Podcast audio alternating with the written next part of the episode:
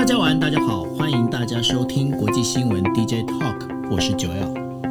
Hello，大家晚安，我是 Dennis。是，今天是二零二二年的一月四号，星期二。那今天也是我们就是进入二零二二年哈虎年的时候，我们呃国际新闻 DJ Talk 第一次开播。那这里的话，我们要来跟大家聊一下，就是说我们心目中我们选出来去年哦影响国际的十大人物。那这十名人物里头的话，呃，我想我这边我先把这个名单先念给大家哈。那第一名当然就是美国总统拜登。那第二名的话，我们选的是呃中国国家主席习近平。那另外的话，就是电动车玩家，也是避税高手的那个 Elon Musk。那还有呢，就是这个 KGB 的头子，也是现在我们的打挂号沙皇普丁哈。那然后还有呢，就是大谷翔平。那还有一个是丰田章男，然后还有梅克。那另外的话，还有就是那个我呃，法国总算等到梅克尔下台的马克宏哈。那另外的话，呃，有一个就是这个非裔的女秘书长对吗？很会说会非洲说话的对吗？没错，没错。对，那最后的话，我们要提一下，就是拿奥米欧萨卡哈。那这些呃，等于说在唤起就是运动员的心理健康哦，很都很重要的重视，因为我们知道在去年的话，有几位呃运动选手呢，我对为我们对我们在有关于这个整个心理运动健康上面，有给我们一些很大的一个反省、反思跟反省哦。那我们就先来聊一下呃，美国总统拜登。Dennis 为什么要选他当第一名？而且我发现很多的我们的听友都把他当成第一名来选呢。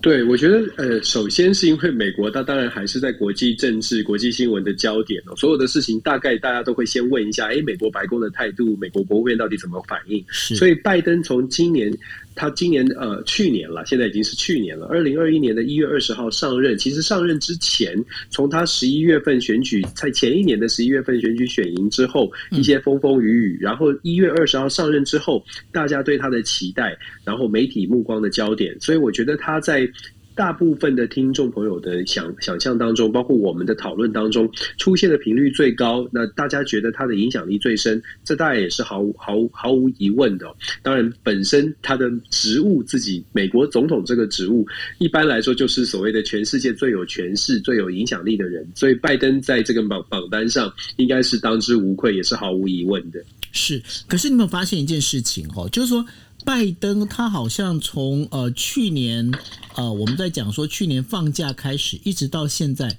最近拜登的声音好像没有很多哎。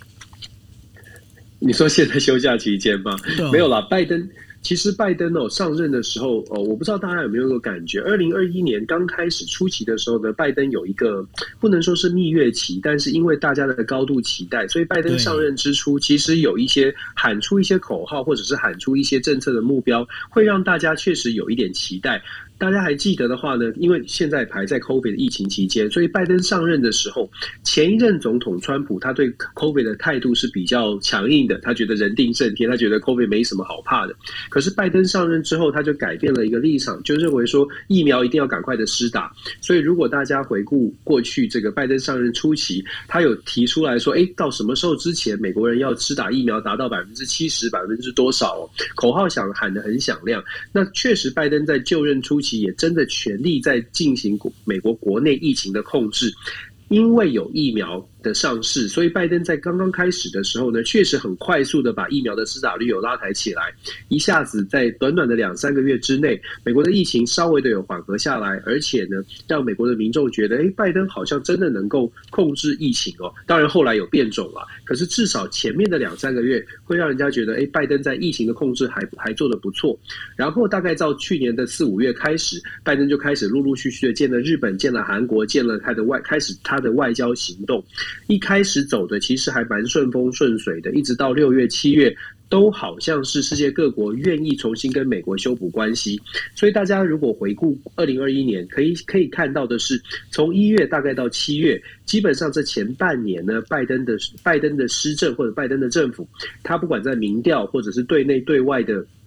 这个民众的观感，或者是外国。友人、外国盟友的观感上面都是往上走的。可是迅迅速的转折到了八月份阿富汗的撤军事件之后，就慢慢的走下，慢慢的往下走。然后拜登也越来越憔悴，开始出现了各种负面的消息，包括了他是不是忘词啦，是不是是不是开始眼神无光啊，目光呆滞，然后开始好像澳洲的总理对着澳对着镜头叫不出澳洲总理的名字，开始慢慢就。对拜登的这个印象呢，开始打了折扣。那这也就反映出为什么我们到了二零二一年的年末的时候，这个媒体的报道拜登的角度就开始转向了，不再像是前半年这么的正面阳光，然后开始出现了老态龙钟，甚至是开始出现有点弱化哦。尤其他的在国内的一些法案，包括基础建设等等的法案，都有点很难推动。所以我们可以看到。呃，如果我们现在回顾的话，拜登确实开高，现在有一点走回走回平平盘哦，会不会往下走？我觉得这是拜登在二零二二年的最大的挑战，也是我们要继续继续观察的。不过我必须说，对他以他的年纪来说，以他的年纪来说，真的是嗯是蛮大的挑战。是，那这当中呢，其实你刚刚有提到了，就是说拜登一就任之后，其实他立刻就是那时候呃跟呃那个日本的，就是当时的总理啊。也就是呃，监呃监义伟有跟监义伟见面，但是呢，现在出现一个状况，什么状况呢？现在日本新任的首相，也就是岸田文雄啊，他一直想要跟那个拜登见面，可是不晓得为什么，因为有时候你是说他阴错阳差也好，时间没办法安排也好，岸田文雄他就任到现在，人家十月就任到现在哦，那到现在的话，其实他一直都没有办法跟美国。那边敲到一个好的时间跟拜登见面，那对于日本某些某些政治观察家，他们就发现一件事情，他们觉得，哎，这个当中好像味道有点不寻常。为什么不寻常呢？因为过去啊，过去美日之间的那个，就是如只要日本选出总理出来啊，就是当了首相之后啊，他第一件事情一定是先跟美国这边先见个面，然后先聊。可是呢，现在的整个问题在于，岸田文雄已经。明示暗示的，就是说，哎呀，我要赶快跟拜登见面。但是呢，拜登也就是美国这一边，一直来个相应不理的一个状况。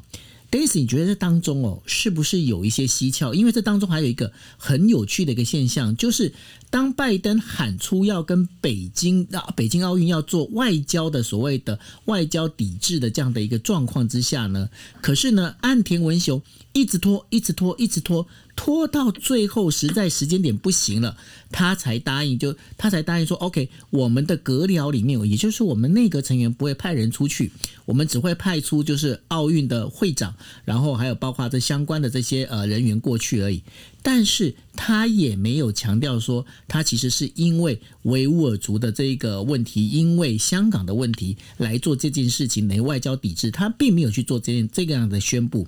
那对于这样的。呃，你说拜，你说那个岸田文雄，他是呃审行度势也好，或者他可能就是对于中国这一边，他也在抓平衡也好，但是对于拜登来讲。或者对美国来讲，会不会对岸田文雄这种跟过去不管说呃安倍晋三也好，或者是菅义伟他们很明确的表达，就是说我跟中国是要切断关系的，我要跟我要靠在美国这边的感觉已经不太一样，这会不会是也造成了岸田文雄迟迟没办法跟拜登见面的原因呢？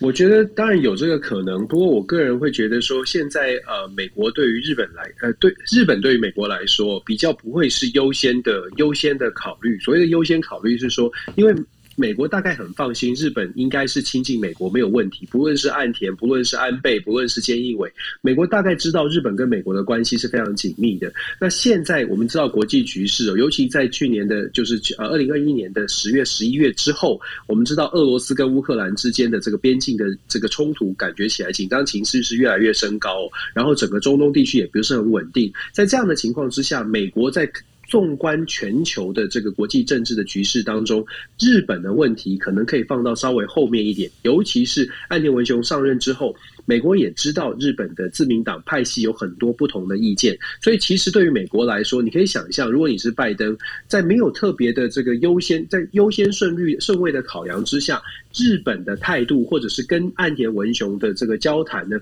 可以稍微的放在后面一点，因为跟岸田文雄的交谈大概这个方向不会出现太大的惊讶，就是日本还是会跟美国走得近，日本还是日美国的盟友，因为不会有太大的这个呃惊讶，或者是不会有太大的问题出现，所以可以把日本稍微的放在稍微后面一点哦。我觉得这个是为什么到目前为止还没有谈到说，哎，双方要见面。虽然岸田也在说，今年二零二二年的初期会赶快的跟拜登见面，但是。以美国的优先顺序来说，轻重缓急了而言呢，拜登政府可能没有那么急，这也是这个是呃全球的考量啊。那当然，岸田文雄，我们在台湾要关注的是岸田，就像你刚刚分析的，就你刚刚分析的，我觉得。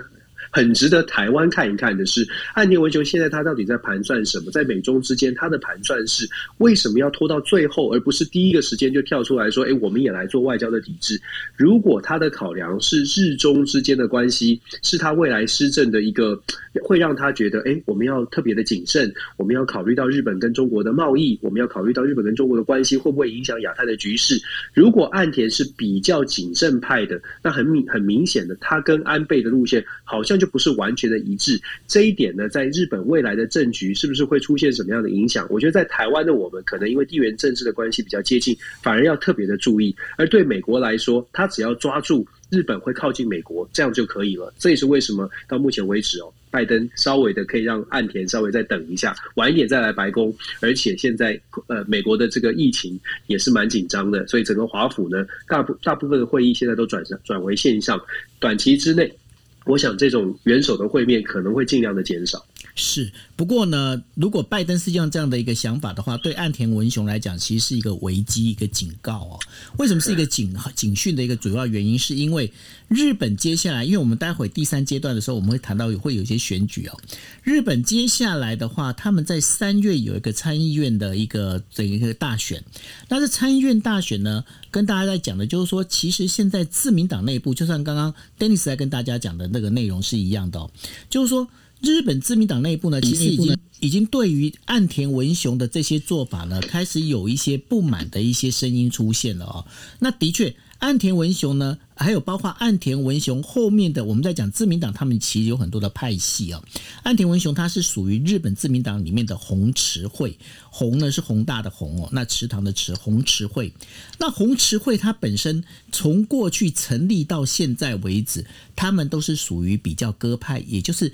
对中国是相对于是比较温和派的这样的一个呃，就是方针的哈。那因为红池会呢，都跟呃，安倍晋三他现在的我们在讲说，自民党里面的安倍派啊，其实基本上其实是在呃很多的一个政策跟想法上面，他们有很多的是相互冲突的哈。包包，对不起，包括这一次哦，这一次就是呃有关于这个外交抵制这件事情啊。其实呢，呃，这个安倍晋三，还有包括了，就是我们在讲的政调会的会长，也就是那个高市早苗呢，其实都一直在呼吁岸田文雄要尽早表态哦。但是岸田文雄迟迟不做，所以呢，现在要看日本的日本接下来岸田文雄。到底他有没有办法去跟拜登见面？为什么呢？这当中有一个重点，就是说，因为接下来日本国会要开议，日本国会如果一开议的话，岸田文雄根本没有时间可以出国去找安倍晋呃去找那个呃就是拜登，他没办法去找拜登。那接下来三月的参议院选举选举完之后，如果倒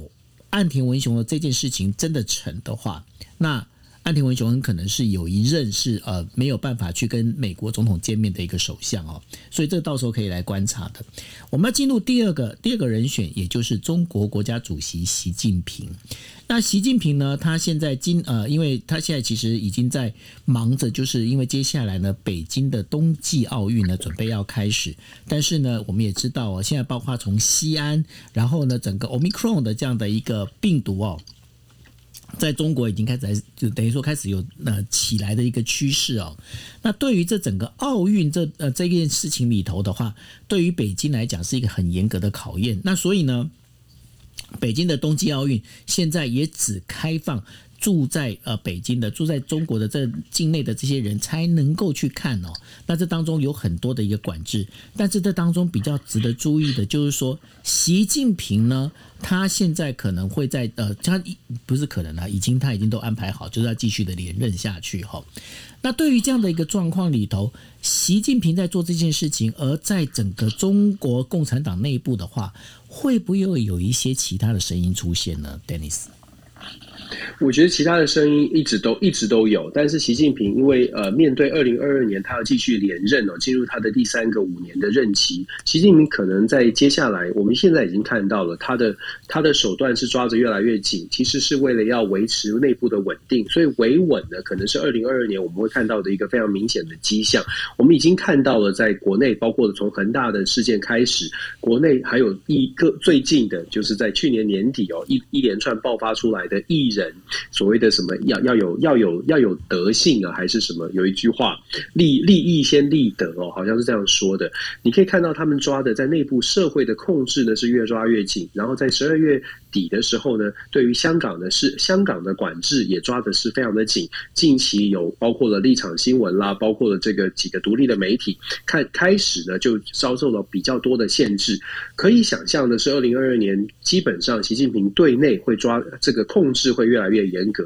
在冬季奥，尤其是在冬季奥运要呃举办的这个这个时期。会在中国尽可能的达到内部没有太多的意见出现，即便人民可能有不同的声音，可是基本上要让内部维稳是习近平的一个非常非常呃明显的一个策略的方向。那觉得习近平其实被大家选出来，或者大家都觉得说他对于世界很有影响力，当然也是毫无疑问的。美中的紧张的关系，中国的崛起，中国在各方面在呃军事的威胁、军事军事的实力的扩张，再加上经济的这个影响力确实呢，呃，很难不被人家注意到。接下来在二零二二年，我们会看到二零二二年一月一号开始，我们的 RCEP 就是在台湾周边的 RCEP 也正式上路了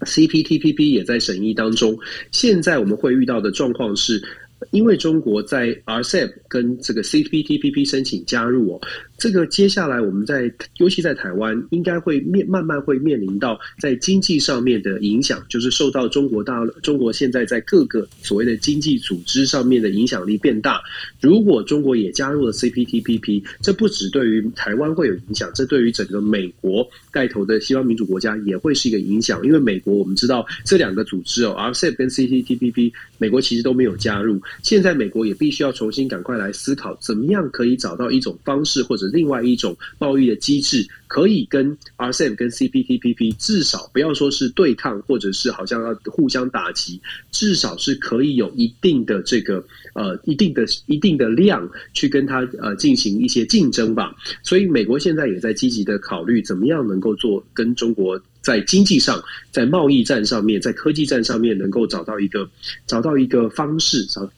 找到一种机制，至少是一种让其很多的国家，如果想要选择的话，有另外一种选择。所以，二零二二年呢，中国对内会手段会越来越紧缩，因为习近平要维稳，维稳是第一第一要务。那中国对外的影响力还会持续的发酵，会持续的发生。美国或者是美国带头的所谓的西方民主国家。会遇到的最大的挑战是，怎么样来说服更多的国家在选择上面，在面对两强之间的竞争，怎么样会让大家觉得，哎，真的应该赶快的向呃西方民主国家或西方民主阵营继续的亲近？因为我们知道啊，我们也常常讲，其实国家对国家之间的影响力，所谓的影响力，我们会或者是说 power。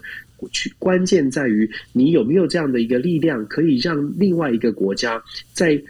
本来原来的意志之外呢，选择向你靠拢，就是听听你的话，或者是比较觉得，哎，你你你的话我不得不听哦。只有两种，只有两种选择嘛，一个是胡萝卜，一个是巨棒，就是要么就要经济提出经济经济的好处，要么就是你的军事实力很强很强，我不得我会害我会害怕你，所以我不得不向你靠拢。现在呃呃。看起来呢，美国现在是我们有说过，拜登比较麻烦的是口袋里的钱不太够，所以要软的要给经济好处，好像也给不太出手。东协国家一直在等待跟美国有签自由贸易协定，或者跟美国有更多的贸易合作，可是美国拿不出太多的东西可以给给中协国家进行一些经济的援助。所以口头上说了很多，可是中协国家已经开始出现很多的这个呃批评吧，就说你讲的好多，可是做的很少。那在军事上面呢，同样的一样是口袋不够深哦，让美国。感觉起来呢，能够给的、能够在军事上面扩张的实力，又好像受到了限制。这是美国军方自己也开启、开始开始提出的种种的警告，认为如果美国真的要继续保持美国的影响力跟领导力，一定要在硬实力上面要回复当时。过去至少在共和党时期，很重视、很重视美国的硬实力。可是拜登政府看起来比较相信民主的外交手段，用斡旋的方式、用谈判的方式，大家就会这个坐回谈判桌。所以我觉得，二零二二年呢，美国跟中国之间的关系，我们会继续观察。中国开始。对内非常的严格，对外看，呃，它的影响力还会持续的、持续的发酵。当然，刚刚九二有讲到，其实中国最大的麻烦也就在于他现在所采取的手段。他现在采取的维稳手段，反映出来的就是国内会有不同的意见嘛。所以，他的这个维稳手段能不能够稳住他的国内的不同意见？短期之内，在冬季奥运之前呢，大概还可以稳得住哦。在冬季奥运之后，我相信习近平还会遇到另外的更多的挑战。那至于说这个挑战，中国能不能稳得住，我觉得这个是我们可以继续观察，就是习近平的执政是不是能够继续带领中国朝他所想象的方向前进哦。那当然了，如果世界的其他国家希望中国做出一些改变，我们常常西方民主国家会说：“哎，中国要怎么样改变？公民社会要崛起啊！”如果西方民主国家真的想要做出一些影响，或者是真的想要跟中国采取呃，就说中国有更多的互动，可能要有更聪明的方式，或者要非常的了解中国。到目前为止，我们在 DJ Talk 也有说过，我到目前为止觉得西方民主国家指责中国蛮多的，但是对于中国的了解，我们说知己知彼才能百战百胜。但是以我现在看到的，我觉得美国对中国的认识恐怕还要在，还要很还还要有很多。的这个努力的空间，才能真的了解中国在玩什么。其实美国对于亚洲国家都是一样诶，我觉得美国对于日本的认识也是有限的。刚刚我们前一段不是在讲对对于安倍对于岸田的分析吗？为什么我会说美国会说现在静观其变？某种程度也是因为美国其实对于日本的认识。也是也是需要更加的了解哦，因为他们其实也不太知道，他们只知道日本跟美国很好，可是他们对于日本真的说非常了解日本在想什么，我觉得也也也不是这样的。这个跟美国一直都觉得自己是世界中心有很大的关系。我试图着在美国一直告诉告诉我的学生，美国是世界的中心这样的说法是必须要调整的。美国美国人从从小在学校里面学的就是美国是世界啊，they 他们是 king of the world。但是这种想法在全球化的时代，真的要做一些调整才行。所以，二零二二年呢，我想，我想这个中美之间还有很多值得观察的部分。是，那中国的话，其实它内部哦，除了就是对于习近平的这一些呃领导的方式呢，不满的声音，其实是会有另外一个呢，还有包括了我们知道的呃恒大地产啊这些房地产的这些相关的事情哦。现在问题也是慢慢的已经在闷烧当中哦。那在闷烧当中，对，那如果接下来。大家不要以为说，哎，中国乱了，那是代表台湾是好，其实不一定哦。因为呢，这个中国一乱的话，对于这个习近平来讲的话，他最好等于说平乱的最好方式就是把枪口整个枪枪口向外哦。那对于台湾来讲，其实这也是为什么哈，日本的很多的台海分析师啊，这些呃我们在讲的这些呃观察家哦，他们都在一直在讲一件事情，就是说台海它呈现的是一个非常紧张的一个状态的原因也在这里，因为。中国不稳，其实中国如果不稳的话，对于台海之间的话，其实是那个风险会越高的，对不对？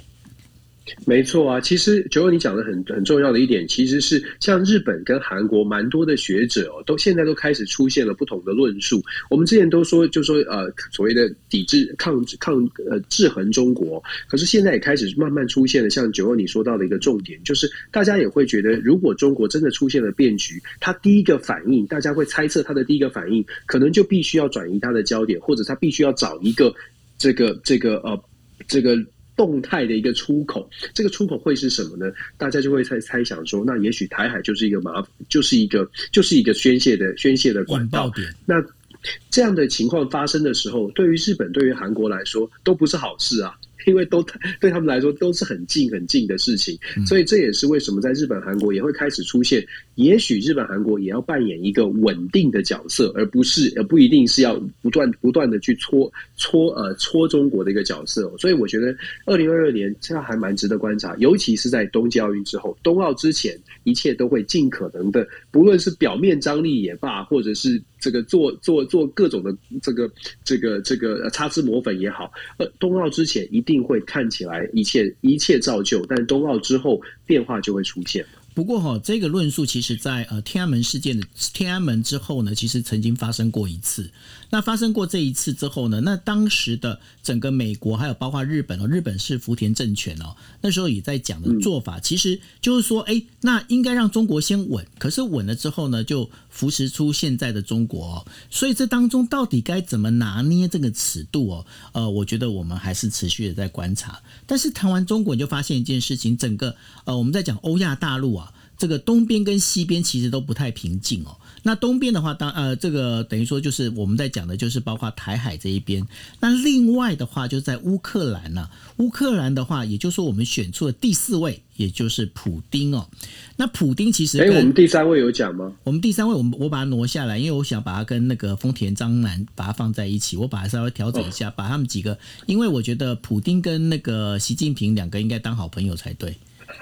对，那有道理。对，那所以呢，我我现在就是把我我们现在把第三位往下先调，因为。那个第三位本来我们在呃用的是那个 Elon Musk，那所以我把它往下调，我要把它跟丰田蟑螂放呃蟑螂 放在一起。那所以呢，呃，我们先把那个习近平的好朋友，目前的好朋友普丁先拿出来。那因为普丁这一个，普丁他在做就是乌克兰这件事情上，尤其呃，我现在发现一件事情，就是说美中之间关系紧张，其实最开心的是普丁哎。对啊，这这其实我们看普丁还蛮聪明的。如果你回顾整个整个整个大局哦，现在回顾二零二一年，你会发现普丁真的在旁边慢慢的鸭子划水，而且已经划到了呃世界，真的是世界舞台的中心了。是，那普丁他目前他，你觉得他现在他最想要的是什么东西？因为呃，老实讲，你说。你说现在习近平跟普京他们两个看起来和好像是感觉上哥俩好，可是他们自己也是肚子里面有肚子里面自己的盘算，不是吗？当然是这样。其实，俄国呃，就是俄罗斯跟中国的关系一直以来都是都是各自有盘算的。你要说他们非常的 m 吉，表面上是这样，但事实上他们还是有蛮多的利益冲突。不过现在在全球化的时代哦，现在遇到一个状况是，因为美国在做对对中国有一个抗就是抗中的策略，延续的川普时代。所以如果大家回顾二零二一年，我们会看到美国在呃美国的拜登政府呢，在上任之后，一开始是跟俄罗斯的关系是比较紧张的，因为如果从二零二一年刚开始，你会看到很多的新闻在讲说俄罗斯的骇客。如果大家回顾记得的话，一直在讲俄罗斯骇客，然后俄罗斯骇客又让美国的油管怎么样的这个出现状况，系统怎么样出现状况。可是有没有发现到俄罗斯跟中美国的关系，在二零二一年的六月之后，这些骇客的攻击通通都不见了，新闻也大家都没有在谈了。对，为什么呢？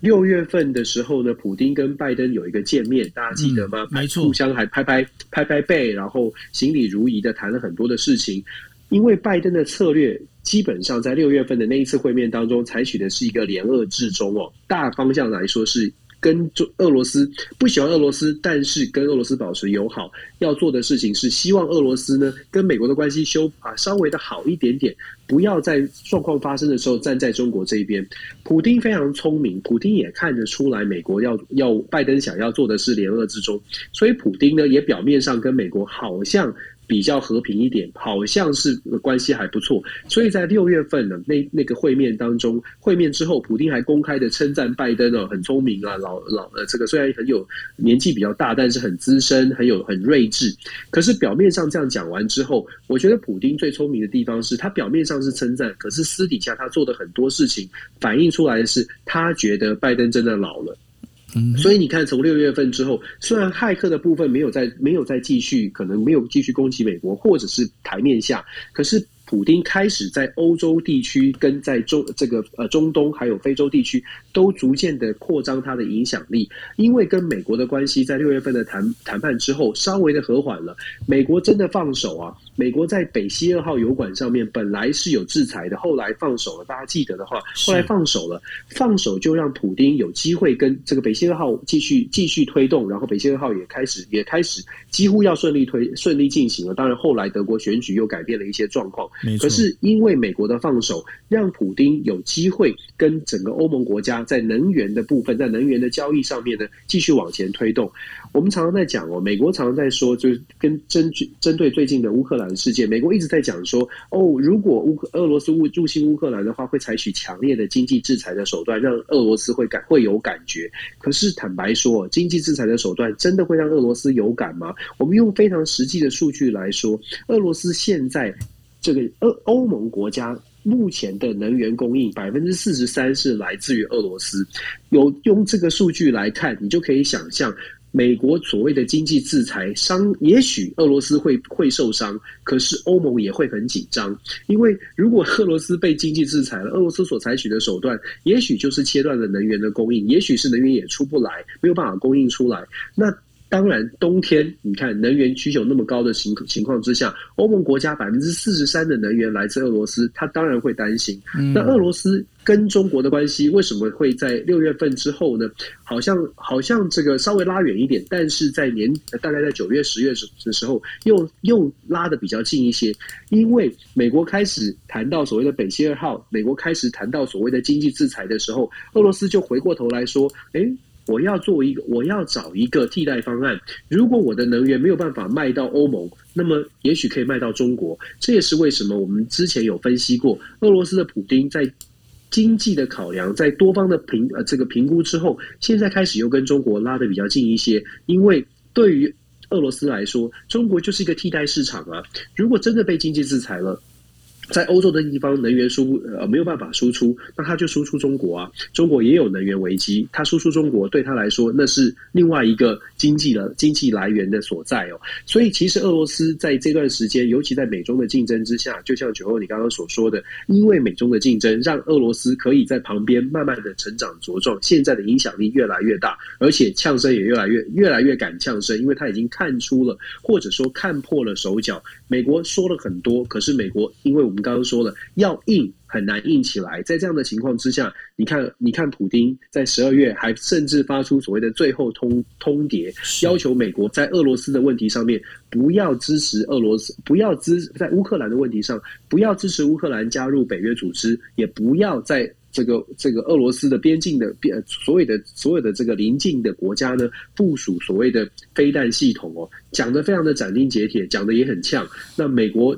只能说哦，经济制裁，经济制裁。所以此消彼长之间，你会发现，普丁现在自己至少普丁自己表现出来的是，他觉得他手上的牌还蛮蛮好的。那。呃呃，拜登要如何接招？我觉得接下来可以可以后续来看美俄之间怎么样对话，尤其是一月十号马上就会马上就要登场的美俄的这个安全安全对话。我觉得一月十号那场对话大概可以再看一下现在的局势，尤其在乌克兰的局势，到底会不会升高成为军事冲突，很值得观察。那普丁真的。没有没有大家想象的，只是一个 KGB 的这个情报投资。普丁真的还蛮聪明的，我觉得真的做这些大国的领袖啊，都不是省油的灯。我们千万不要觉得他们他们可能只是莽夫，真的不是。就算是当年的川普，也千万不要觉得他只是一个狂人。嗯，能够爬到那个位置，一定有两把，一定有两把刷子。只这个刷子你可能不喜欢，但是它它真的还蛮它真的还蛮有用的。是。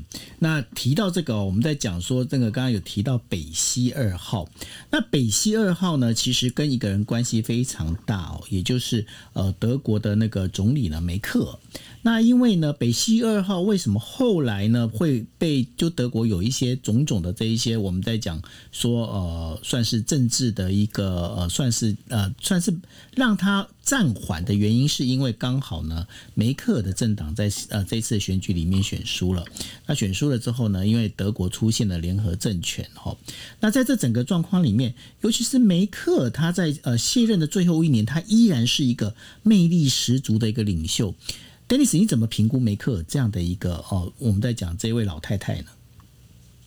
呃，梅克尔啊，梅克尔执政十六年呢，他确实让让德国走过了风雨飘摇的一段时间，而且确实在呃，在过去，他对德国或者对整个欧洲，或甚甚至是说对整个欧盟的发展，他扮演了非常关键的角色。所以他在今年，呃，我们很多的朋友啊，就选他出来作为最有影响力的人物，而且也很多的朋友提到说，如果今年不选的话，以后就没机会了。这也是一个，这也确实是这样了。但是我很难说梅克尔未来还会扮演什么样的角色，但。但是我觉得梅克尔他确实很值得，很值得大家呃去思考一下，他对于世界的影响力确实蛮蛮蛮重大的。那他是最后这二零二一年呢，他在卸任之前，确实在如果大家回顾二零二一年开春的时候，就是开年的时候，当时德国是这个欧盟的轮值主席，当时在梅克尔的强力推送之下呢，让这个中这个中欧投资贸易投资协议过关。虽然后来是停滞了，虽然后来有有翻转了，可是当时在二零二一年的一月份的时候，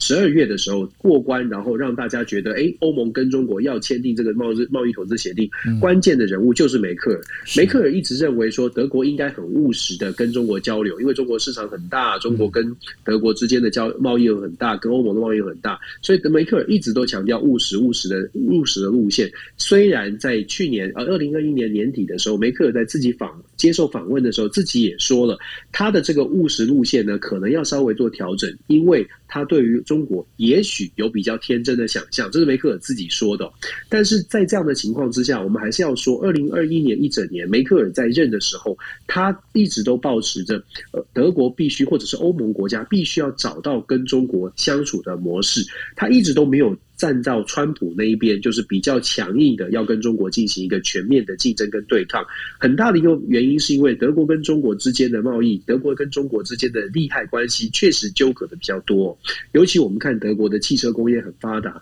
德国的车厂在中国的投资，包括设厂、包括制造，还有这个销售，都是非常的重要，对德国来说都非常的重要。到目前为止呢，梅克尔的支持者或者是右派，仍然有很多人是抱持这样的想法，这也造成了。现在新的这个红绿灯内阁虽然是上任了，那虽然是绿党的这个 Berber 呃这个 Berber，他担任这个外长了。他虽然态度是很强硬的，可是你会发现他的态他的强硬态度也引起了企业界现在有慢慢陆陆续出现一些不同的声音。有有可能现在的联合内阁呢，对中国本来想要采取更强势的态度，会被往回拉一点。这跟梅克尔时期所定定的这个所谓的务实外交的路线，呃，不能说没有影响，其实影响还是蛮大的。这个梅克尔路线还是会持续影响着德国的外交跟德国的对外的态度。那即便现在换了换党执政，换人做做看，可是他们想要做的这个大幅的改变，恐怕。这个阻力会很多，所以你说你说梅克尔对德国或者对世界有没有后续的影响，或者对欧盟有没有后续的影响？其实他所他所带来的这个想法，或者他他的这个路线，到目至少短期之内还是会有影响的，即便他卸任之后。不过梅克尔真的是呃。我觉得是是真的是蛮就，也我自己也是蛮敬佩的一个政治人物。是，不过呢，呃，梅克尔呢，他等于说卸任之后啊，另外有一个人就是呃，虎视眈眈的想取代这个梅克尔在欧洲的这样的一个地位，叫做马克宏哦。但是马克宏接下来也会面临选举，你觉得马克宏他有办法真的顺利取代梅克尔吗？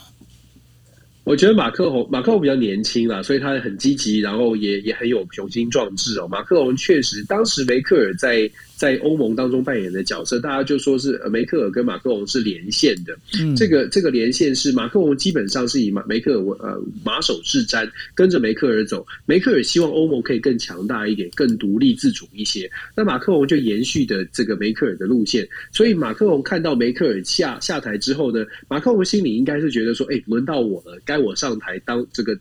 当当这个掌旗，当老大，当党长旗手哦，所以马克宏其实很态度是很明确的。现在二零二二年的前半年是由法国来担任欧盟的轮值主席，所以马克宏现在的这个抱负呢，有机会伸展。那当然，马克宏也希望透过欧盟主席的这个角色，在欧盟扮演的重要的这个领导人的角色，可以带来带给他在国内，尤其今年争取连任一个比较加分的加分的这个国际的印象。马克龙现在比较麻烦的是，国内呢，其实他自己的民调的支持度，呃，如果说右派的阵营全部集结起来的话。他可能会遇到一些挑战。不过好在呢，右派并不团结哦，所以短期之内，马克龙的连任，如果按如果按照现在的情况发展，呃，到到呃今年四月十号的第一轮投票，马克龙大概没有什么太大的问题，应该在第一轮的投票会出现。所以呃，接下来我们有有分析过，马克龙最大的问题是说，如果说。太呃不喜欢马克龙的这所有的人都集结起来，那马克龙的问题就比较大。所以你看到马克龙呢，最近在打的都是形象牌、国际牌跟形象牌，希望法国的选民看见的是马克龙可以带领法国在欧盟当中扮演主导的角色，所以国家形象提升，然后国家的这个民族情感提升哦。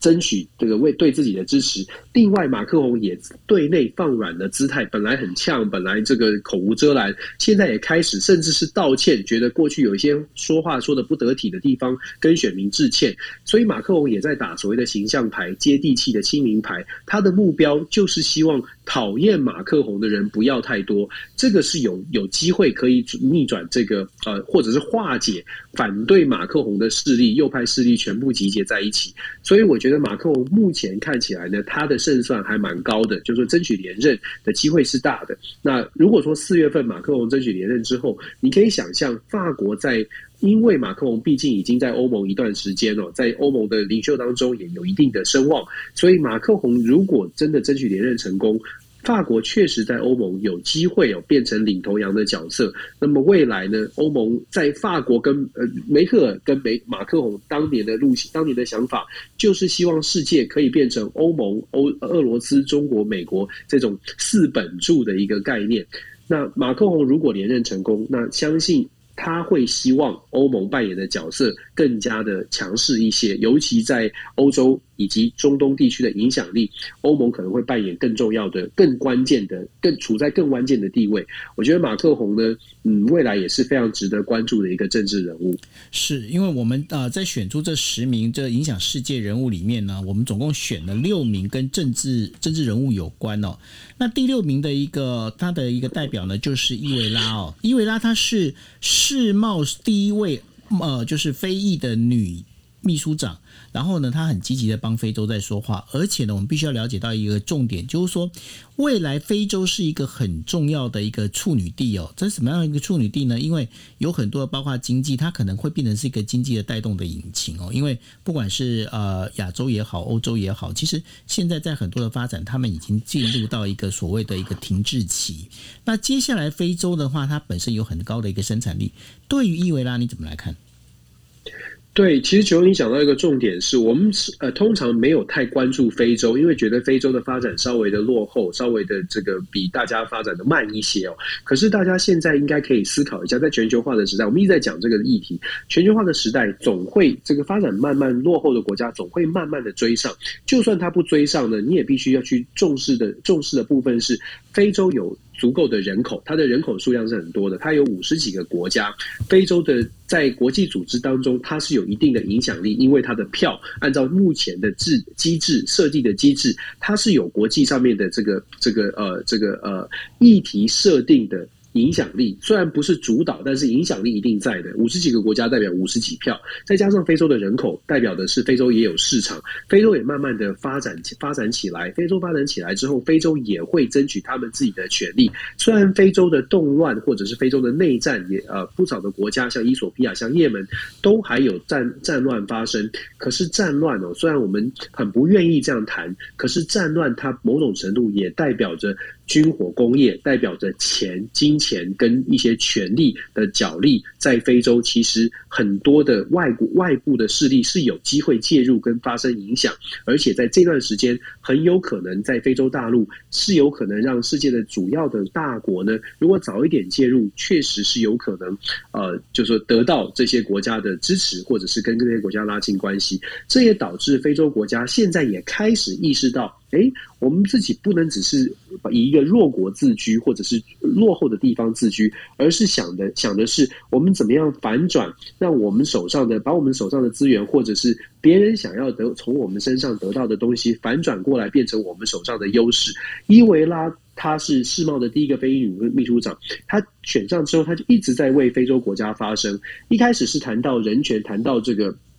经济补助的问题，但是其实他现在也开始呢，跟非洲的很多像非洲盟呃联盟哦，跟非洲很多国家的这些领袖一起来为非洲呃的在国际舞台上面呃积极的说话，说话是为了要发声嘛，说话是为了要争取更多的权利。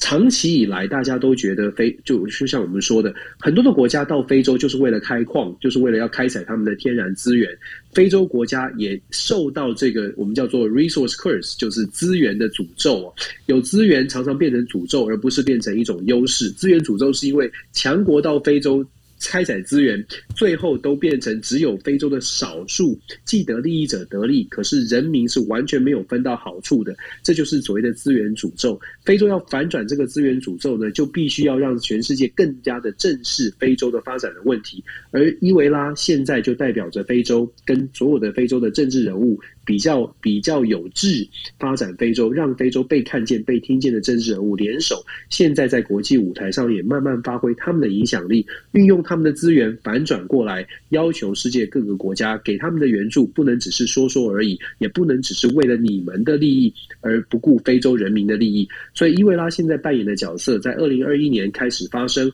我觉得呃，像这样的呃，这个这个呃。要求重视非洲的声音，慢慢的会越呃，慢慢会应该会越来越被听见吧。尤其是在我们说一超多强的美国一超多强的体系慢慢瓦解之，慢慢的改变之后，世界各国的距离差的越来越小。对于非洲的重视，也必须要调整，重新调整态度，要跟非洲真的做朋友，要看见非洲，听见非洲的声音。在台湾虽然距离很遥远，但是我们也可以稍微的思考一下，也许在非洲的布局也是我们可以思考的部分。是，那这六名的话，六名政治人物呢，是我们为大家选出来，二零二一年影响世界的六名政治人物。接下来呢，我们就要要开始要从经济面来切哦。那经济面切的话，我们当然要提到就是 Elon Musk。那他本身的话，这个特斯拉，这等于说是电动家的这呃电动车的这个一个玩家哈。那然后呢，他也很会玩这个，包括数呃数位货币啊这一些呃，包括他也是个避税高手。你怎么在看这个 Elon Musk 呢？Elon Musk，大家应该有有些人很喜欢他，有些人觉得他就是一个很投机的人吧。Elon Musk，他当然我们都知道他是 Tesla 嘛，可是 Elon Musk 也是 SpaceX，就是太空，就是搞太空的。他在加州也在做那个超高音速的这个管管子哦，要做这个高速的运输的运运输的机制。所以 Elon Musk 有很多天马行空的想法，但是 Elon Musk 自己本身真的就像我形容的，他是避税高手，他也是非常在乎就是所谓的税啊。如果大家记得二零二一年，他有几个争议，争议譬如说，他有这个七步诗出来哦，就说在在呃，拜登政府要收税的时候，他有做出一些做出一些这个避税的斗然斗妻。斗在府中戏，对 对啊，他有很多的动作都让外界猜测不到他到底在想什么，所以我说，Elon Musk 是非常的聪明，他对世界的影响力也确实是存在的。那再加上他二零二一年炒作的这个数位货币，让他自己大量的获利哦，所以 Elon Musk 其实是是一个这个毁誉参半吧。有些人喜欢他，喜欢追着他跑，可是反过来也也有人觉得他整个打乱了世界世界呃如这个理财或者是世。界的投资的秩序，未来 Elon Musk 还是会继续发挥他的影响力。毕竟他真的是走在在科技上面，他走在非常的前面。当然，他的各一行一一言一行呢，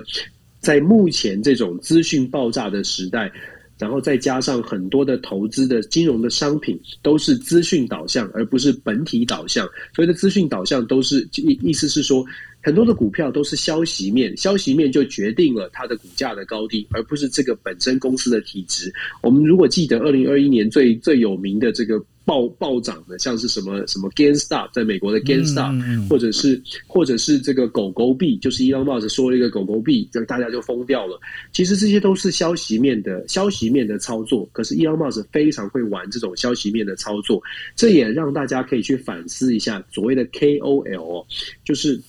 Key opinion leader，他对于世界的影响力，我觉得 Elon Musk 就是一个非常好的例子。面对这些 KOL，大家是要追着他走，还是大家有比较多的思考，让大家可以冷静的，不要追随追随这些 KOL 盲目的乱冲？我觉得这个是，嗯，这需要时间了，这是一个学我我自己觉得这是一个学习的过程哦，因为。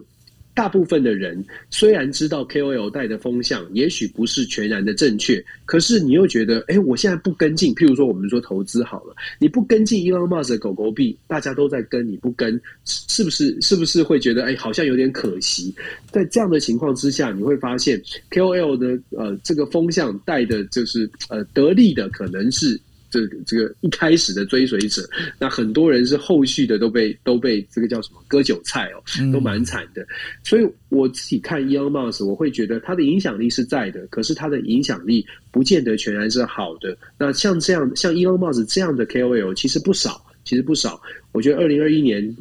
从 Elon Musk 的言论跟他后续的影响。大家应该要反思一下哦，未来的世代，尤其是资讯快速传播的世代，面对 KOL，我们到底应该用什么样的态度？KOL 所散发的讯息，我们是不是也应该要稍微的咀嚼，稍微的反思一下？否则，真的是被带着风向，呃也不知道，呃，真的是不知道自己被带带往哪个方向。是，不过呢，Elon Musk 最近哦，就是在呃，就是我们过年期间呐，有一件事情我倒是想要听听看呃，Dennis 的意见哦，就是说有发现一件事情，Elon Musk 他的特斯拉还有他的 SpaceX 哈，好像最近跟中国的关系处的不是很好，为什么呢？中国他告到了那个联合国去，说 SpaceX 要赶快要打到我的那个就是我的那个太空站的哈，他的那个卫星啊哈，那告这这个第一件事情，那当然到底有没有真的要接近到那当。这个也也没有人可以去证明啊，就除非你去看有没有这个包括这个卫星的这个轨迹的这些照片嘛，哈。那另外一个就是呃，包括现在的特斯拉呢，在中国的特斯拉有很多地方被禁止能够进入，为什么呢？因为他们在怀疑，就是说这当中的话可能会有一些收集情报的这样的一个嫌疑哦。那这个因为过去特斯拉之所以能够起来，当中中国的市场对他来讲是一个功不可没啊。那在这个目前现在的一个状况里头，好像他跟中国关系是不是开始有一些些小小的问题了？我觉得伊隆，我们看待伊隆马斯，我们必须从真的是商人的角度来看。譬如说，最近伊隆马斯在打算在新疆开他的特特斯拉的这个这个展示间哦，是，所以。对，所以其实 Elon Musk 他是一个非常商业导向的。你可以看他赚钱的方式，你可以看他的这个很多的言论，包括他公开有讲说：“哎呀，中国很聪明，中国怎么样，很很棒哦。”为了他的特斯拉在在中国的市场，所以我我会觉得看看待呃不同的不同的人，尤其是看待 Elon Musk 这样的人，可能要稍微的更谨慎，想想想一想。他到底他的目的是什么？我觉得伊朗马斯是个非常利益导，我自己的判断，我自己觉得，嗯，我自己觉得伊朗马斯是个非常利益导向的。所以你说他跟中国的关系不变得有点出一些状况，我觉得伊朗马斯他自己就会调整，他为了为了他的特斯拉，为了他的利益，他会再去做调整的。所以。呃，所以我觉得，我我我我很难对 Elon Musk 给予完全正面的评价，也很难说他的聪明才智用在完全正确的地方。当然啦，这是我个人的判断。嗯，朋友们可能可能有追随 Elon Musk 的这个投资在在在走的，我我我我不是我不是反对哦，我是觉得，我只是觉得 Elon Musk 他自己是一个非常利益导向的。如果你要追着他的讯息走的话呢，一定要追得快，因为否则要追得快也要跑得快，因为过去这一年告诉。我们好多次的情况是，Elon Musk 跑也跑得很快哦。不管他抛售他的股票，或者是抛售他的数位货币，一个一个发文，可能你没有追到，你可能就损失惨重。这也是为什么我刚刚讲在讲说，像 Elon Musk 这样的 KOL，我们可能要看待他们的方式是要了解他们有他们发文，或者他们有他们带风向自己利益的考量，而不是而不是为了公众利益在发生的。是。那相对于 Elon Musk，其实呃，我就另外有放了一位呃，就是日本的一个企业家，就是丰田章男哦。那丰田章男，我为什么把它放进去？最主要原因，因为大家如果知道的话，他是属于丰田汽车目前的社长哦。那丰田章男他在很多的事情上面，我觉得他相对于 Elon Musk，我觉得他本身其实在考虑的范围，至少至少，我觉得他们在思他在思考事情上面哦，他是比较属于从一个。大方向的，就是大家能够好的一个方向去走。为什么这样讲哦？就是说，当时有很多人在呃，在去年年初的时候，有很多人会对于丰田章男会觉得说，哎，为什么丰田汽车一直迟迟不愿意进入电动车这个领域哦？那丰田章男后来被逼急了之后，他知道他就跟大家讲一个重点，就是说，你们真的认为电动车是呃未来唯一的能源车的一个解决方案吗？哈，那这当中为什么他会提这样的一个问题呢？他提出来的问题就是说，你想想看哦，电动车如果你真的要做好的话，你要加多少电动车的那个充电桩？那你要放这些充电桩的时候，你的整体的能源政策到底能不能做好？当你今天你在宣导一个所谓的零碳排的一个情况之下，那核能会不会变是一个选择的一个方案？你这所有的东西里面，你是不是已经先想好？这是一个很重要的问题。于是呢，他在他联合了整个日本的几家大车厂哦，他先从做那个呃，就是货车，也就是商用车开始。他把商用车做什么呢？他做了所谓的氢燃料电池，做的这个等于用氢燃料电池的方式。他是认为就是说，今天并电动车并不适合每全呃地球的每一个场景，它并不适合地球的每一个场景的一个情况之下，所以呢，用其他的能源车来做这个。部分其实一个很重要的概念，当然零碳排这件事情是不可否认哦，不可否认的一个情况之下，你今天你零碳排，你唯一的一个选择，你如果是要选，我们今天不要用等于说燃油车的话，那我。难道就只能选择电动车吗？那这是我觉得说，呃，丰田章男在思考这整个一个战略里面，他其实有这样的一个战略思维，而且呢，在今天的日本经济新闻里面又提出了另外一个概念哦，就说丰田已经宣布，宣布说他要做什么事情呢？他要做车载用的 OS，也就是什么叫做 OS？大家大家知道，就是说你们现在在用的，如果你用的是 Apple 手机的话，是用 iOS 这个样的一个，我们在讲的就是一个呃最最基础的一个操。做界面哦，那另外的话，如果你用的是 Google 的话，那当然就 Enjoy。那这样的一个方式，它现在在发展的是一个能够被所有的电动车厂所能够通用的一个 OS。那这 OS 的话。当然的话，因为这当中的话还包括，就像我们现在已经很熟悉的，我们可以用线上连线的方式呢，对于我们的 A P P 呢，我们对于我们这里面的一个机能能够做一个 update，软体做 update。那所以呢，他们都呃，丰田汽车出动了将近数万人哦，来做这样的一个软体的开发。所以呢，我会觉得就是说，丰田章男他在提出了整个一个大的，我们在讲的就是说，呃，出行的一个解决一个 solution 一个解决方案里头啊。他其实花了更多的精神在上头，那这也是当时我要选丰田章男出来的最主要原因。我不晓得说，Daisy，你现在在日本呃，在美国开的车，你是开什么车？我是开还是一开一般的、一般的这个燃油的呃燃油的车子哦。不过我觉得，我觉得你选丰田章男非常的关键，而且非常的重要，因为我觉得它是一个非常重要的例子。什么样的例子呢？就是在整个的大环境之下，你还是按照。你自己相信的一个逻辑，而且勇敢的，就是有点逆风，但是该讲什么还是讲什么。为什么我这么说？因为拜登上台之后，大家都大家都在谈绿能，好像而且拜登政府的这个政策，在美国啦，拜登政府的政策也是在广设充电站，所以霎时之间呢，大家会觉得你会你会感觉一个氛围是电动车就是一个趋势，然后在整个的气氛当中会觉得大家都应该买电动车，然后因为这样的。想法，大家有没有想？你你没有？我不知道九位你有没有这种感觉？常常我们，因为我们常常听到某些事实，所以事情，所以你在路上看到的情事情就变成，哎，怎么都是电动车？你有这种感受，就是，哎，电动车真的变好多好多好多，或者是 hybrid car 真的变好多好多好多。可是真实的数据是什么？这个有这个有心理学的说法，就是当你手上，没错，你手上有个铁呃呃锤子的时候，你会发现很多的钉子。对，真的是这样，真的是这样，真的是心理效应。为什么呢？因为以实际的数据来说，二零二一年呢，你知道全球的电动车的比例是多少吗？嗯，是多少？全全球二零二一年的比电动车比例只有百分之七点二，也就是说，对百分之九，将近百分之九十三的车子还是传统的这个燃料的汽车。可是我们常常我们会觉得说，哎。拜登政府在讲电动车，到处都在推广电动车，都是电池能源，好像真的到处路上都是电动车，看到越来越多。就像你说的，我们心理学也也做出这样的研究，就是当你有锤子的时候，你就发现到处都是钉子，但是实际上可能不是这样子，而且也不是真的像朝向理想的说，未来全世界都会变成电动车。所以我说，丰田章男的选择，或者丰田章男这样的路线，或者这样的这个思维模式，非常值得大家去反思哦，因为。整个的媒体的氛围，或者是绿能，大家在强化绿能，讲的好像让大家觉得，哎，这真的是一个趋势，这好像对人类很好。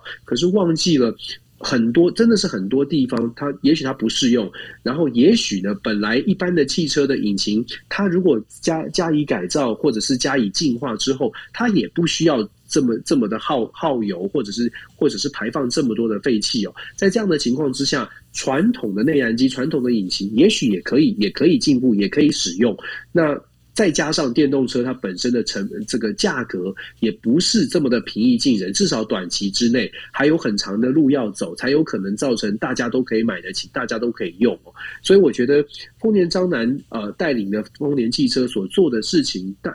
可以推推可以可以延伸到汽车以外的事情。我们在社会上遇到的很多状况，都是很多有价值、很呃这个价值听起来很正确的事情。呃，也是值得追求的。可是要达到百分之百，真的真的有可能达到百分之百那样的目标吗？如果说呃，朝向这个目标的过程是需要很长的这个很长的追逐的过程的话，那在中间我们应该要怎么做？有没有什么替代的方式，让大家都可以享受到呃可，就说可享受到一定的好处哦？我觉得这个是丰田章男对我来说。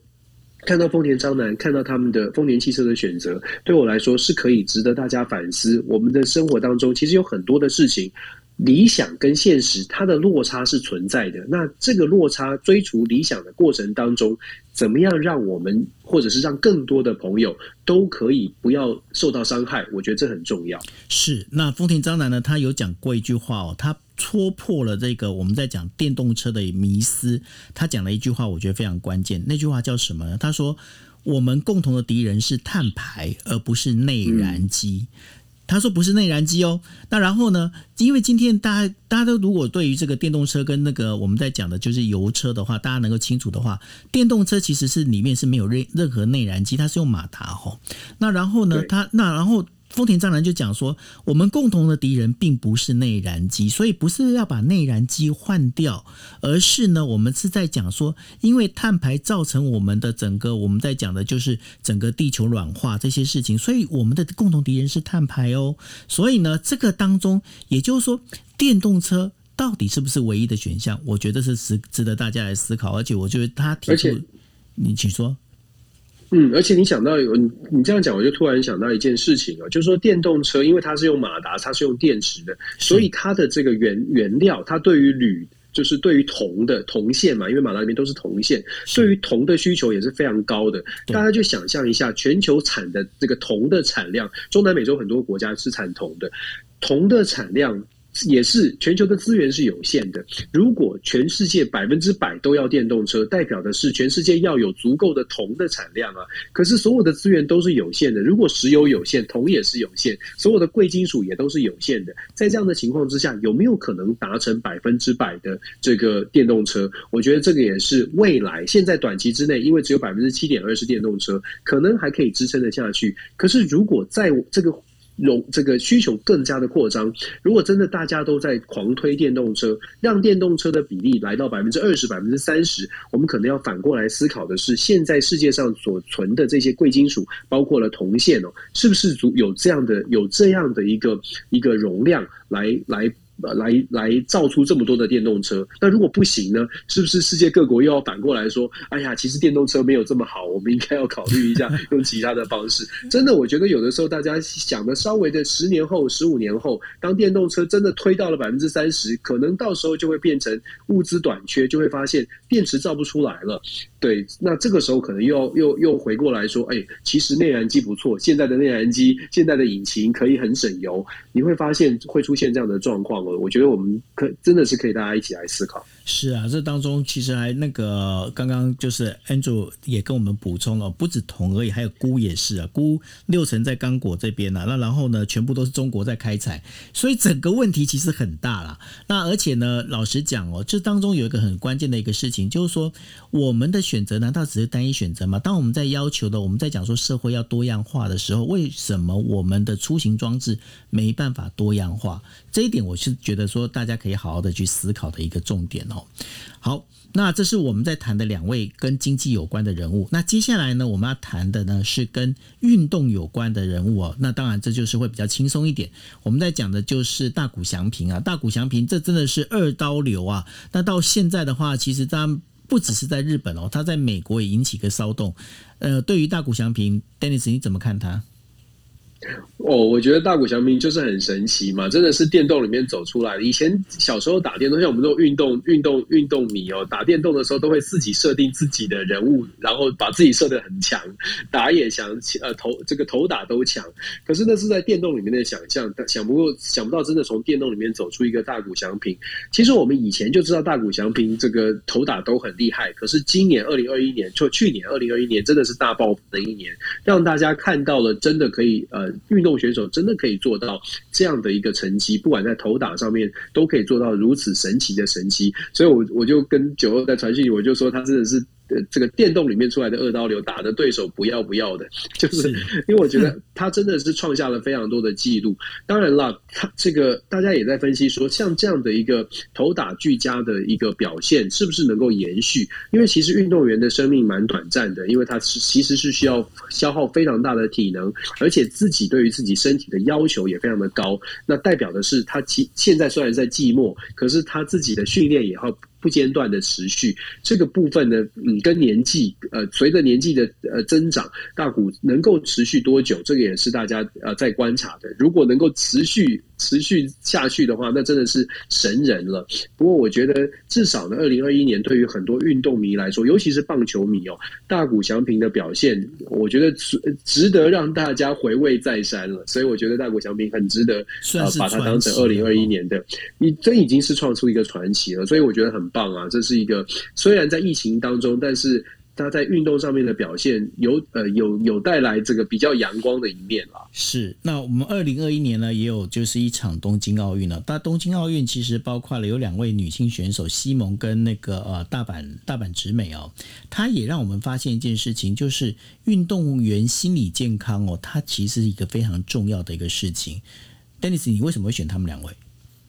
因为我觉得我们都说运动员就很阳光、很正向，然后都很健康嘛。可是很比真的是比较少人关注到他们两位很勇敢。那我们选出来是因为我真的觉得运动很少人去关注到运动员的心理健康，因为大家都会觉得说，嗯，镁光灯的焦点下，他们表现很好是应该的。表现不好的时候呢，就会有很多种分析说啊，最近怎么样练球，或者他受伤痛所苦。可是我们很少去讲到说，哦，他可能有有一些这个心理压力造。成他的表现不好，可是他们两位呢，算是新的世代的运动员，他们很勇敢的去表达，像是甚至像向对对外，你可以说球员也好，或者就是求求取援助，或者是让大家正视到运动员心理也很重要，心理健康也很重要的这个议题，这在过去比较少见，但是他们很勇敢的表现出来之后，未来大家就会知道说，当运动员退赛的时候，球迷这种失望。我觉得球迷应该，呃，就说不是说球迷不能失望，而是球球迷可能也要去想象一下，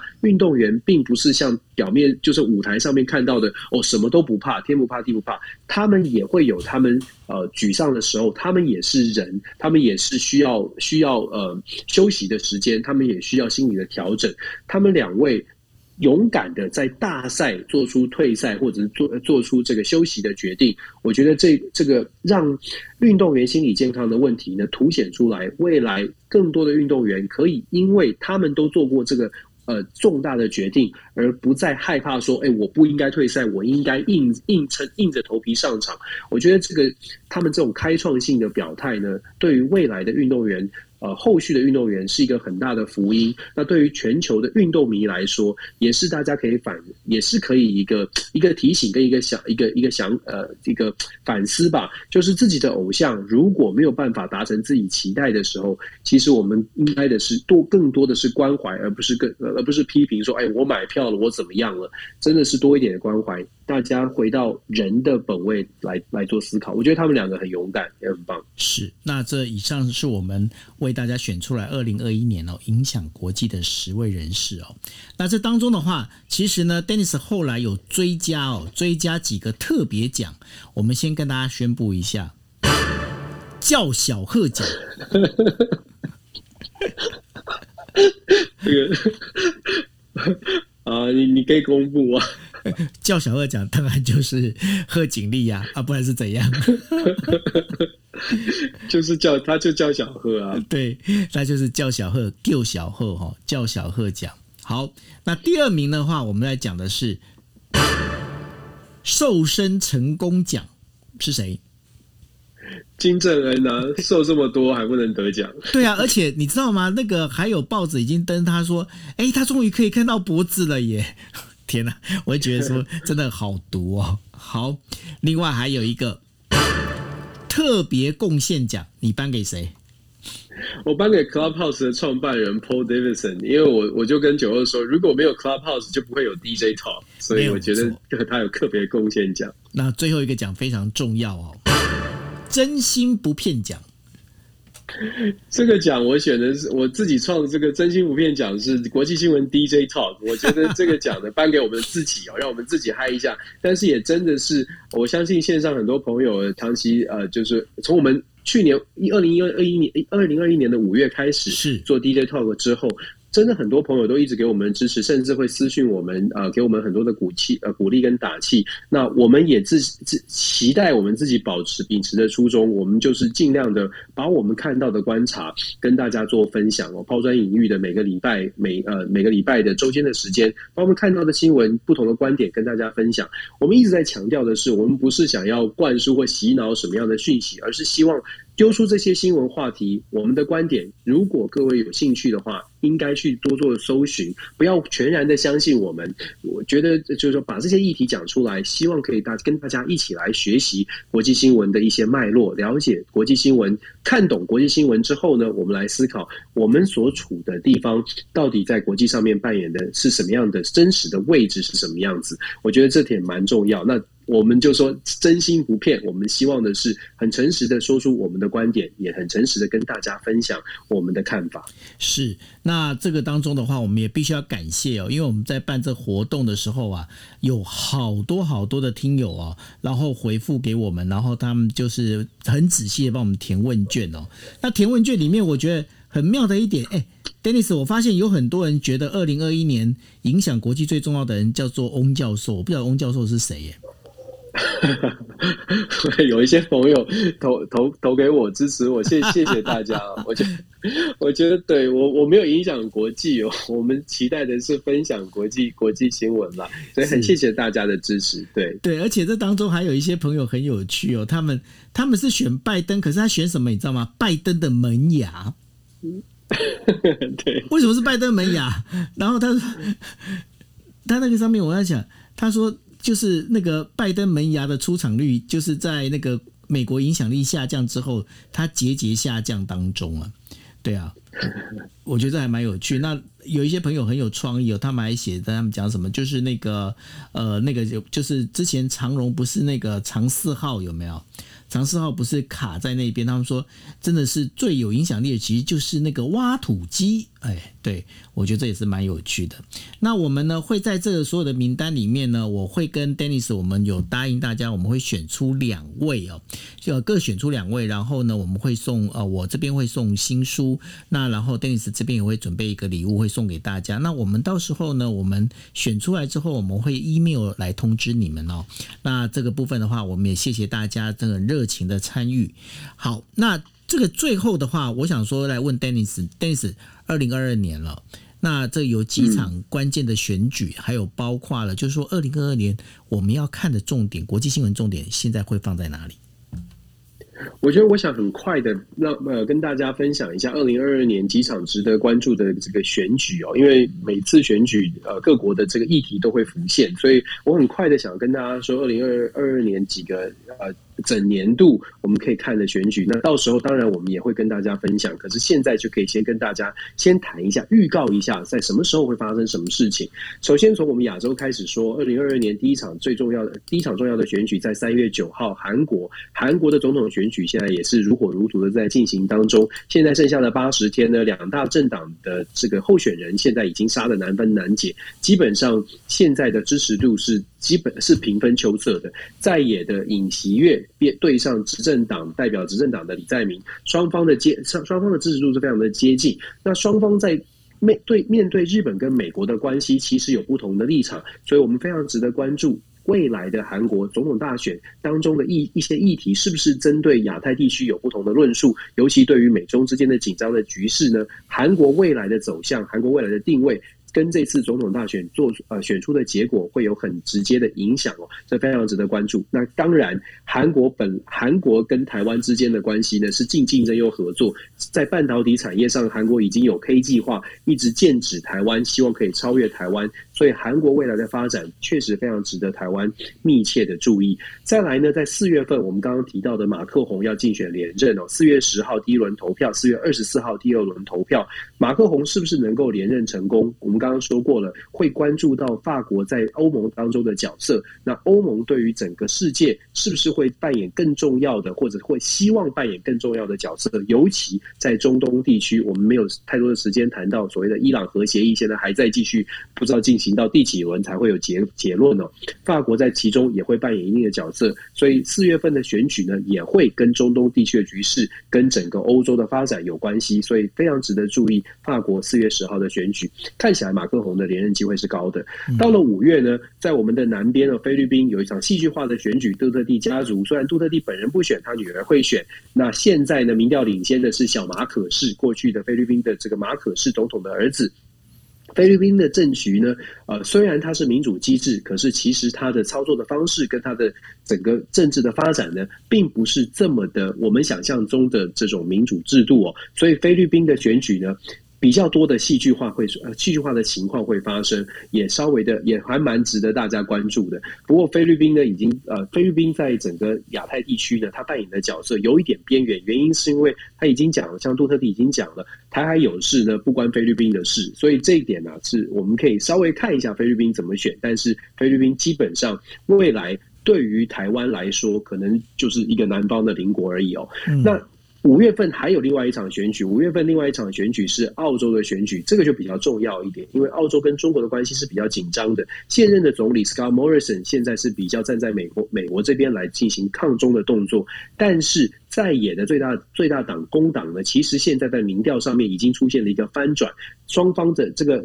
目前的执政联盟跟在野的工党民调上面已经出现了黄金交叉。工党如果上台之后，对于整个中美局势当中，澳洲所扮演的角色到底会做出什么样的调整，就值得关注了。因为工党一直觉得澳洲应该顾好澳洲，先顾好澳洲。澳洲觉得以澳洲的位置跟澳洲的实力，不应该介入这么多的这个这个中美的角力哦。所以工党是如果工党选上，会不会造成未来整个美国在印太战略当中？一些一些战略上面的调整，那澳洲到底扮演什么样的角色？会不会在五月份的选举之后出现变化？也是我们值得关注的部分。刚刚我忘记提了，其实四月份在中东欧地区，还有中东欧国家当中，还有匈牙利的选举。匈牙利是整个欧盟国家当中唯一没有被拜登邀请加入这个民主峰会的国家，因为匈牙利的这个目前的领袖呢，Victor Orban，他是。呃，欧匈牙利版的川普哦，可是他在美国福斯电视台全力的推送之下呢，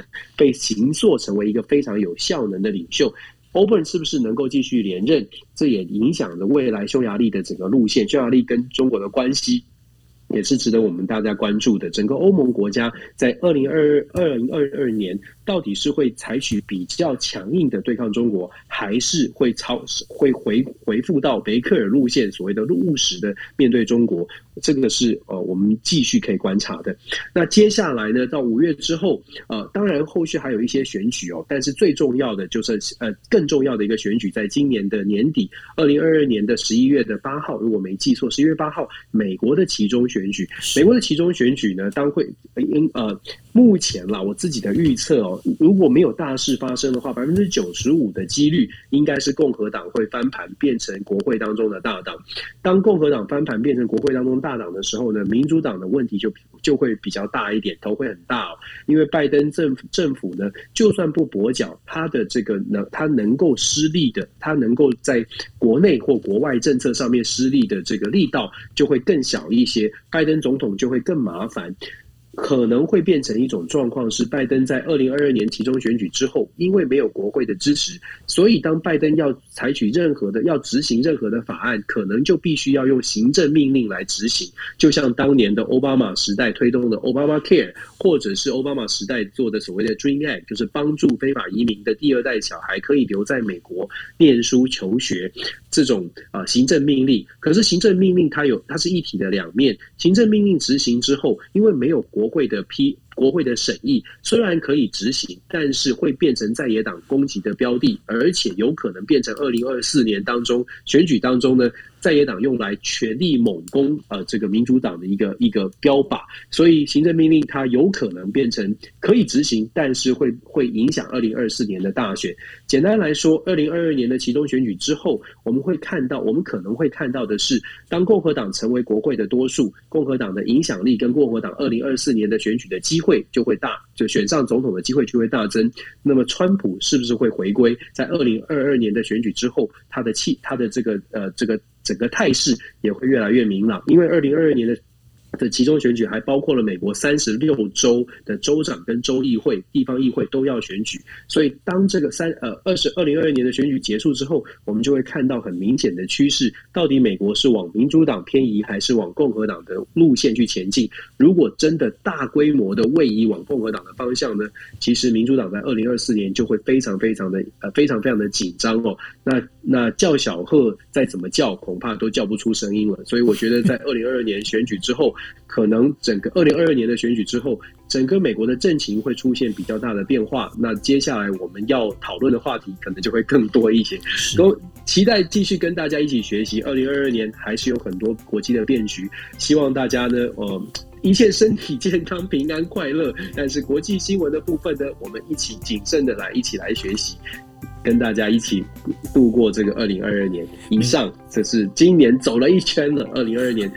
预预测的选举大概是这样。OK，好，那这个部分的话，就是呃，我们一样哈，在二零二二年的时候，我们一样就是同样的时间，我们每个星期二到星期四，我们都会帮大家整理就是国际新闻 DJ Talk，然后跟大家来聊。那这当中大家不要听完就觉得说，哎，这好像跟台湾没有关系，其实跟台湾都息息相关啊。呃，大家呢，其实要把这个东西要把它放在心上哦。OK，好，我们今天呢，其实有点超时，我们超时了二十分钟。好。那呃，我就是把这整个哈，我们也是在过年之前呢，这算是特别节目。那明天的话，我们就开始会恢复正常，也就是一样的晚上十一点四十五分，然后为大家播出五则我们选出来的国际新闻。OK，好，今天谢谢大家的聆听，那也谢谢呃，就是 Dennis，你今天算是辛苦了。OK，好，那大家晚大家大家晚安喽，拜拜，晚安，拜拜。